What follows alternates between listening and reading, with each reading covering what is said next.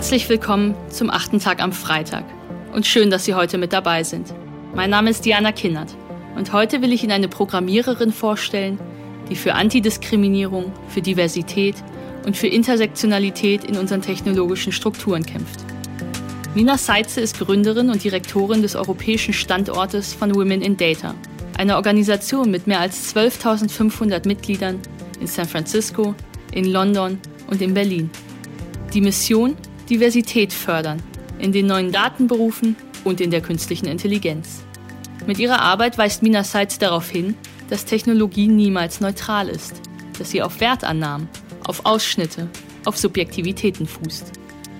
Mina Seitze will vorurteilsfreie Algorithmen. Und wie das funktionieren soll, das hören Sie jetzt. Viel Spaß mit Mina Seitze.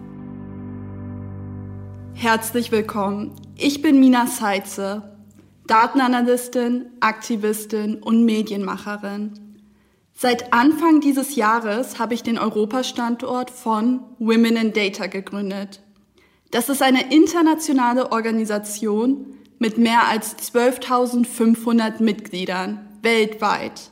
Unsere Mission ist ganz einfach. Wir wollen die Diversität in den neuen Datenberufen und der künstlichen Intelligenz fördern. Vielleicht gemeinsam mit Ihnen. In einer Welt der Digitalisierung gehören Frauen in Deutschland oft noch, und da machen wir uns bitte jetzt nichts vor, zu den Verliererinnen. Ja, Sie haben richtig gehört, Verliererinnen. Denn nach Angaben des Weltwirtschaftsforums sind in Deutschland nur 16 Prozent der Programmiererinnen, Professorinnen und Datenanalystinnen, die sich mit künstlicher Intelligenz auskennen, weiblich. Und das ist meiner Meinung nach wirklich fatal. Damit setzen wir Deutschland, Europa und sogar unsere Zukunft aufs Spiel. Für eine starke Wirtschaft brauchen wir mehr Diversität im Big Data und in der künstlichen Intelligenz. Und mit Diversität meine ich nicht nur Frauen, die häufig immer im Fokus dieser Debatten stehen, sondern auch Menschen mit Migrationshintergrund, People of Color und Menschen, die nicht binär sind. Denn ich bin der festen Überzeugung, dass die Zukunft uns allen gehört. Künstliche Intelligenz ist eine wichtige Innovation. Und das weiß Deutschland auch. Und so hat das Kabinett Anfang Dezember 2020 die Fortschreibung der Strategie künstliche Intelligenz beschlossen. Damit Deutschland auch nach der Krise wettbewerbsfähig bleibt, erhöhte die Bundesregierung die Investition des Bundes in künstliche Intelligenz von drei auf fünf Milliarden Euro bis 2025. Ob smarte Uhren, Bilderkennung in Handys oder Navigationssysteme, sie alle basieren auf KI, also künstlicher Intelligenz. Studien sehen die Branche jährlich um 25 Prozent wachsen. Die Industrienation Deutschland muss laut Bundesregierung unbedingt vorne mit dabei sein, auch wenn das Tempo der digitalen Revolution Ängste bereitet. Und damit verfolgt Deutschland vor allem auch ein Ziel, denn die künstliche Intelligenz soll zu einem großen Innovationstreiber in Europa werden und auch dafür sorgen, dass wir im Wettbewerb gegen Länder wie China, Indien oder den USA bestehen können und sogar darüber hinaus weltweit Standards setzen.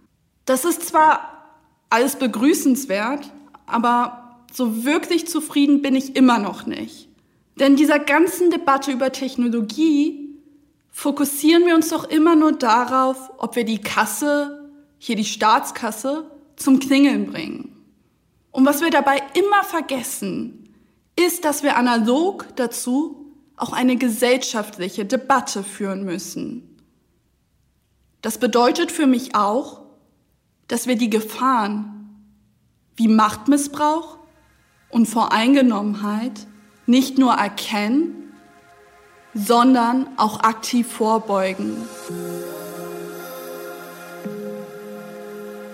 Ich möchte jetzt an dieser Stelle, dass Sie Ihre Augen schließen.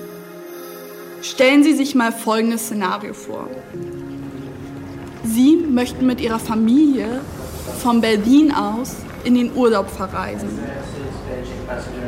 Auf einmal werden Sie am Flughafen bei der Sicherheitskontrolle zur Seite genommen.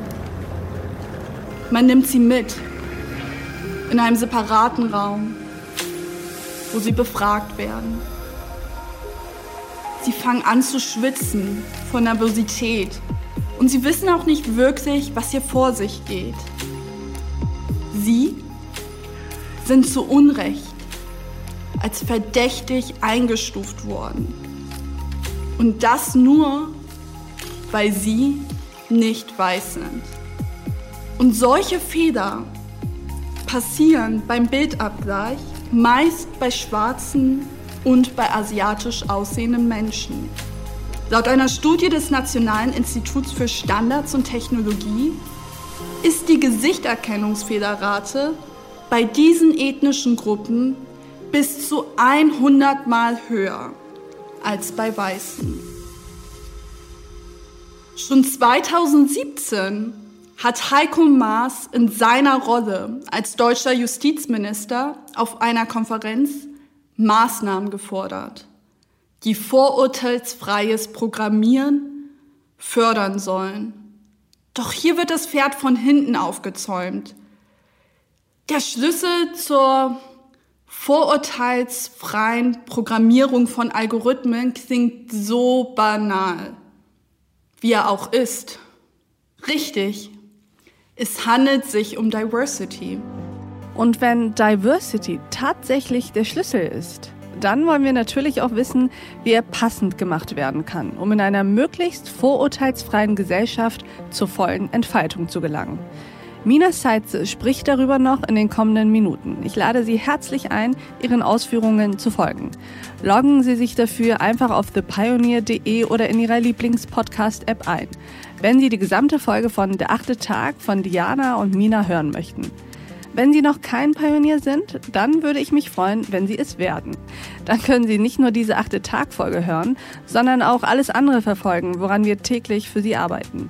Weitere Podcasts, Newsletter, Artikel, Reportagen, Live-Journalismus und Veranstaltungen, Politik, Wirtschaft, Tech News, Börse und Kultur. Wir bieten Ihnen werbefreien Qualitätsjournalismus. Das Einzige, was wir dafür brauchen, sind Sie. Ich wünsche Ihnen noch einen schönen Abend. Ihre Alef Doan.